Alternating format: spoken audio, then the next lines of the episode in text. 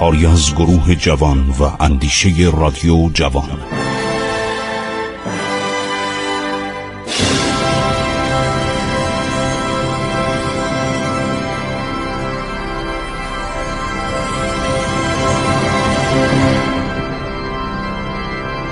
بسم الله الرحمن الرحیم.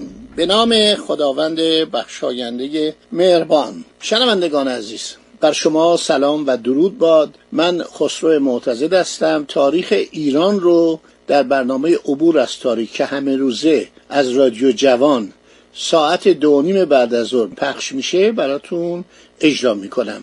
خب عرض شود که رسیدیم به ورود سر هارفورد جونز نماینده بریتانیا به ایران که سرجان مالکوم هم که نماینده کمپانی هند شرقی انگلستان بود. اونم از طریق خلیج فارس میاد. این دوتا با هم اختلاف داشتن. خب این نوشته و نوشته ما خدمت شاه که می‌رفتیم با پامونو برهنه کنیم اوایل کار بوده دیگه. همین جیمز موریه و دیگران.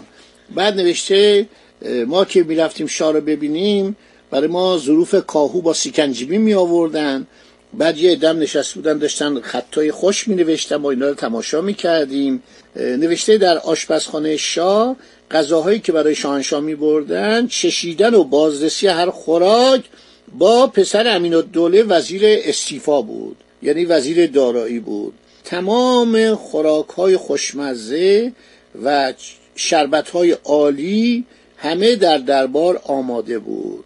میگه یه روز که رفتیم شاه رو ببینیم چهار سینی گرد کاهو که در میان آن یک کاسه زرین سرکه شیره بود آوردند آنها را بررسی کرد سرکه شیره را چشید و آنها را برای بردن به پیشگاه شاه شایسته دانست. عرض شود که می‌گفت ایرانیا ما می‌رفتیم میشه پذیرایی می‌کردن. بعد با باد کفشمون رو در بیاریم. زمین آبپاشی کرده بودن. به جای قالی ظریف زربفت داخل پادشاه ما روی آجر خیس راه رو کنار حوض آب ایستادیم. بعد انگلیسی ها پررو شدن. دیگه این کارو نمی‌کردن. وقتی روسا اومدن مثلا گریبایدا گفت من با چکمه باید بیام. من به هیچ وجه کفشمو در نمیارم و چکممو در نمیارم با همون رو قالی می اومد این بود که دیگه انگلیسی هم بعدها کفش در نمی آوردن خب میگه شاه نشست روی تخت نشست شق قلق روی تخت نشست آسوده بود. بعد صدر اعظم برای پاسخگویی به گفتارهای رسمی ایلچی کنار پنجره بر زمین نشسته بود. میگم ما این عدنامه مجمل رو باز کردیم همه رو فهمیدن. یعنی هر چی تو این عدنامه محرمانه و مخفی بود دیگه همه فهمیدن اینه که جاسوس هم بود. ما هیچ وقت نتونستیم با ایرانیا بگیم آقا شما محرمانه. یه مقدار کار محرمانه بکنید. آقا همه نباید بفهمن. پیش خدمت چرا باید بفهمه؟ اونی که چای میاره اونی که قلیون میاره چرا باید اینا رو بفهمه؟ علاوه در همون کلافرنگی کاخ گلستان که آقا محمد خان ساخته بود روی صندلی نشسته کتی از شال کشمیر به تن داشت. مهربانان به الچی انگلیس گفت می‌خواهد با انگلیس دست به یکی شده فرانسویان را بیرون کنه. از ناپلون خیلی عصبانی بود چون ناپلون واقعا 17 18 ما ایران رو سر کار گذاشت. بعد اظهار امیدواری کرد که پس از انجام دادن این کار که فرانسوی ها رو بیرون کردم با برادرم سلطان انگلیس هیچ گونه جدایی و اختلافی نخواهم داشت. بعد درباره نیروی دریایی سوال کرد در مورد ارتش سوال کرد در مورد توپخانه سوال کرد. همه جای دیوار اتاق آینه پوش و تاق گنبد نیز آینه کاری بود. چلچراغ زیبایی در میان کلافرنگی آویزان و سه فوار آب در زیر آن در فوران بود.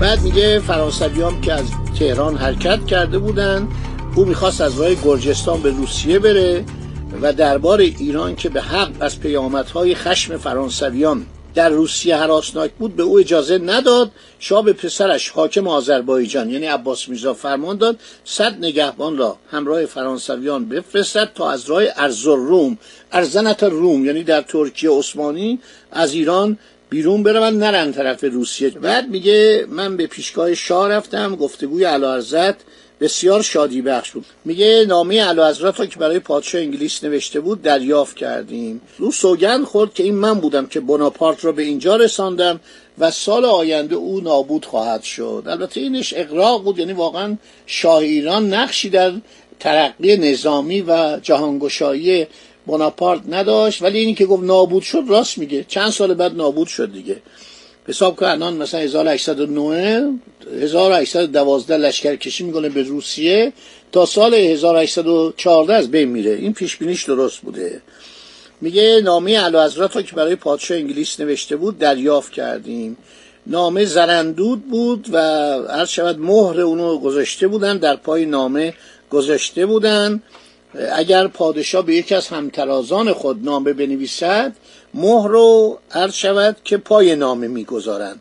اگر به دوم پایه تر از خود بنویسد مهر او را بر بالای نامه می‌زنند. میگه خیلی مفصل بود این نامه عرض شود که بعد میگه حکمران انگلیس هم در هندوستان از ما دلخور بود. یعنی می‌گفت شما حق نداشتید. از لندن عرض شود که کسی رو معمول کنید از بسته و بغداد بلنش بره به ایران. در حالی که سر هارفورد جونز اونطور که در کتاب مفصل خودش نوشته میگه من معمولی بودم که از لندن به من دستور دادن. حالا لورد مینتو که فرمان روای هند بوده می‌گفت ایشون چرا از لندن؟ امور ایران با منه. ما تا زمان رضاشاه این مشکل داشتیم. یعنی هندیا می‌خواستن. دولت بریتانیای هند با ایران عرض شود که رابطه داشته باشه. یعنی ایران جزء هیته اختیارات وزارت خارجه هند باشه. مستعمرات. وزارت دومیون ها دومینیون ها دولت ایران هم زیر بار نمی‌رفت. دولت ایران می‌گفت حالا اگر می‌خواد شما با ما سفارت داشته باشید از لندن بیاد. یا آدم اروپایی بیاد.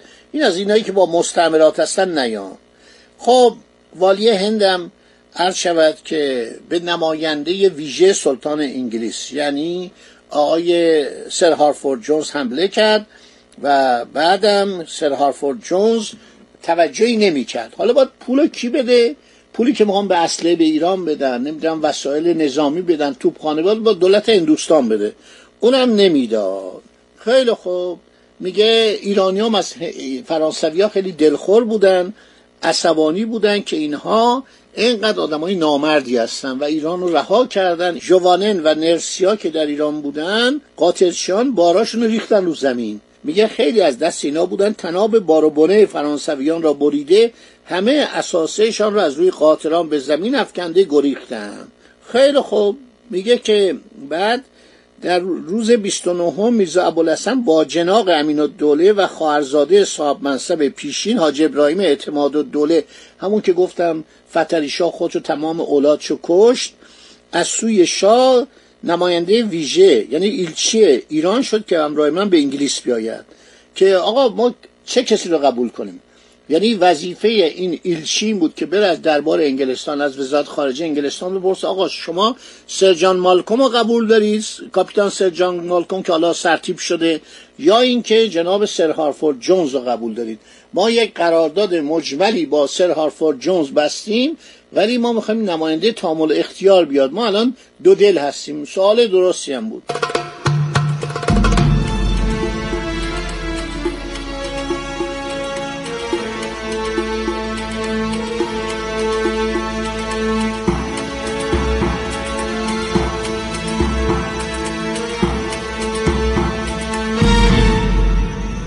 میرزا ابوالحسن شیرازی در سال 1190 هجری 1776 یعنی سال استقلال آمریکا. در شیراز چشم جهان گشود. دومین پسر میرزا محمد علی از دانشوران بلند آوازه و از میرزایان نادرشاه بود. نادرشاه پادشاه بزرگی بود. ما خیلی بهش احترام قائلیم ولی دیوانه شده بود. در اواخر اون بعد از که پسرشو کور کرد رضا قلی میرزا رو همه رو براتون گفتم. دچار جنون شده بود و خیلی آدم میکشت. این پزشکانش جوزف هرمت این انگلیسی بوده و بازن فرانسوی بوده و علوی خان هندی بوده. اینا همه رو یادداشت کردن. مخصوصا یادداشتای دکتر بازن. دکتر بازن پر بوده. پر یعنی پدر مذهبی یعنی کشیش بوده. ولی تبابت هم می‌دونسته. یه کتابی هست به نام نیروی دریایی و دریانورد اینو من نوشتم. نیروی دریایی جمهوری اسلامی ایران اینو چاپ کرده سه جلدش در اومده. الان جلد چهار و پنجش داره تموم میشه. در این کتاب من جزئیات ترور عرض که نادرشاه رو نوشتم. حالا نادرشاه دستور میده که میرزا محمد علی پدر میرزا ابوالحسن شیرازی رو زنده زنده بسوزانند یه اشتباهی کرد بود یه کاری کرده بود. میرزای بدبخت گریه می‌کنه. میگه قربان منو می‌خواید اعدام کنید اشکالی ندارید. منو بسوزونید. این دوتا نوکر هندی منو چرا می‌خواید بسوزونید؟ گو اینم شریک توه. بعد قرار میشه که فردا این کارو بکنن. انقدر گریه زاری می‌کنه. میگه خیلی خوب فردا صبح ما تو رو در آتش میسوزانیم. همون شب نادر جوان 1747 بیستم جوان 1747 خرداد میشه. ماه خرداد میکشنش. خانواده میرزا ابوالحسن شیرازی در زمان حکومت آقا محمد خان به اوج توانمندی خودشون رسیدن. پدر میرزا در خدمت کریم خان در گذشت خالویش یعنی کی؟ یعنی دا داییش.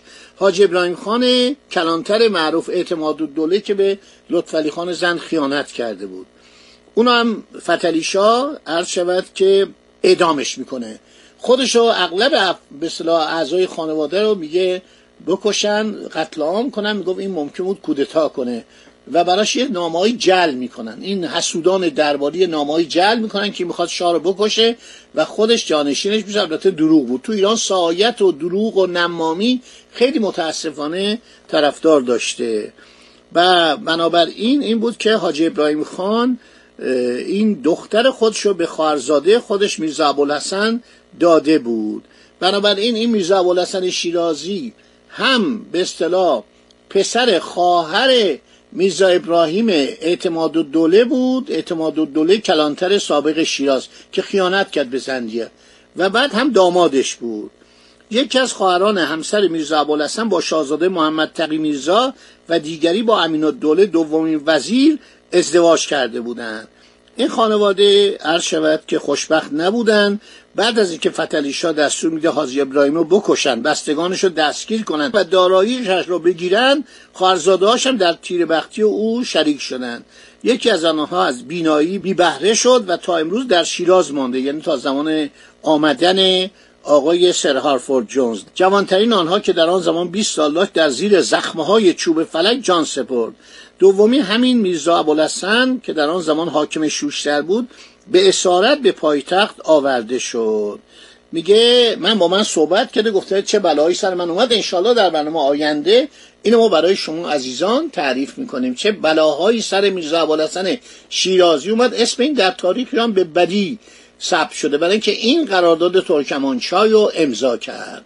این قرارداد ترکمانچای بالاخره این آدم وزیر خارجه شد و آدم مهمی بود و یه مدتی در خارج از ایران بود و رفته بود زبان یاد گرفته بود در هندوستان در عراق بود در عثمانی بود. اینو بعدها کردن وزیر خارجه. یه مدتی هم که نماینده ایران در بریتانیا بود. خدا نگهدار شما. تا برنامه آینده.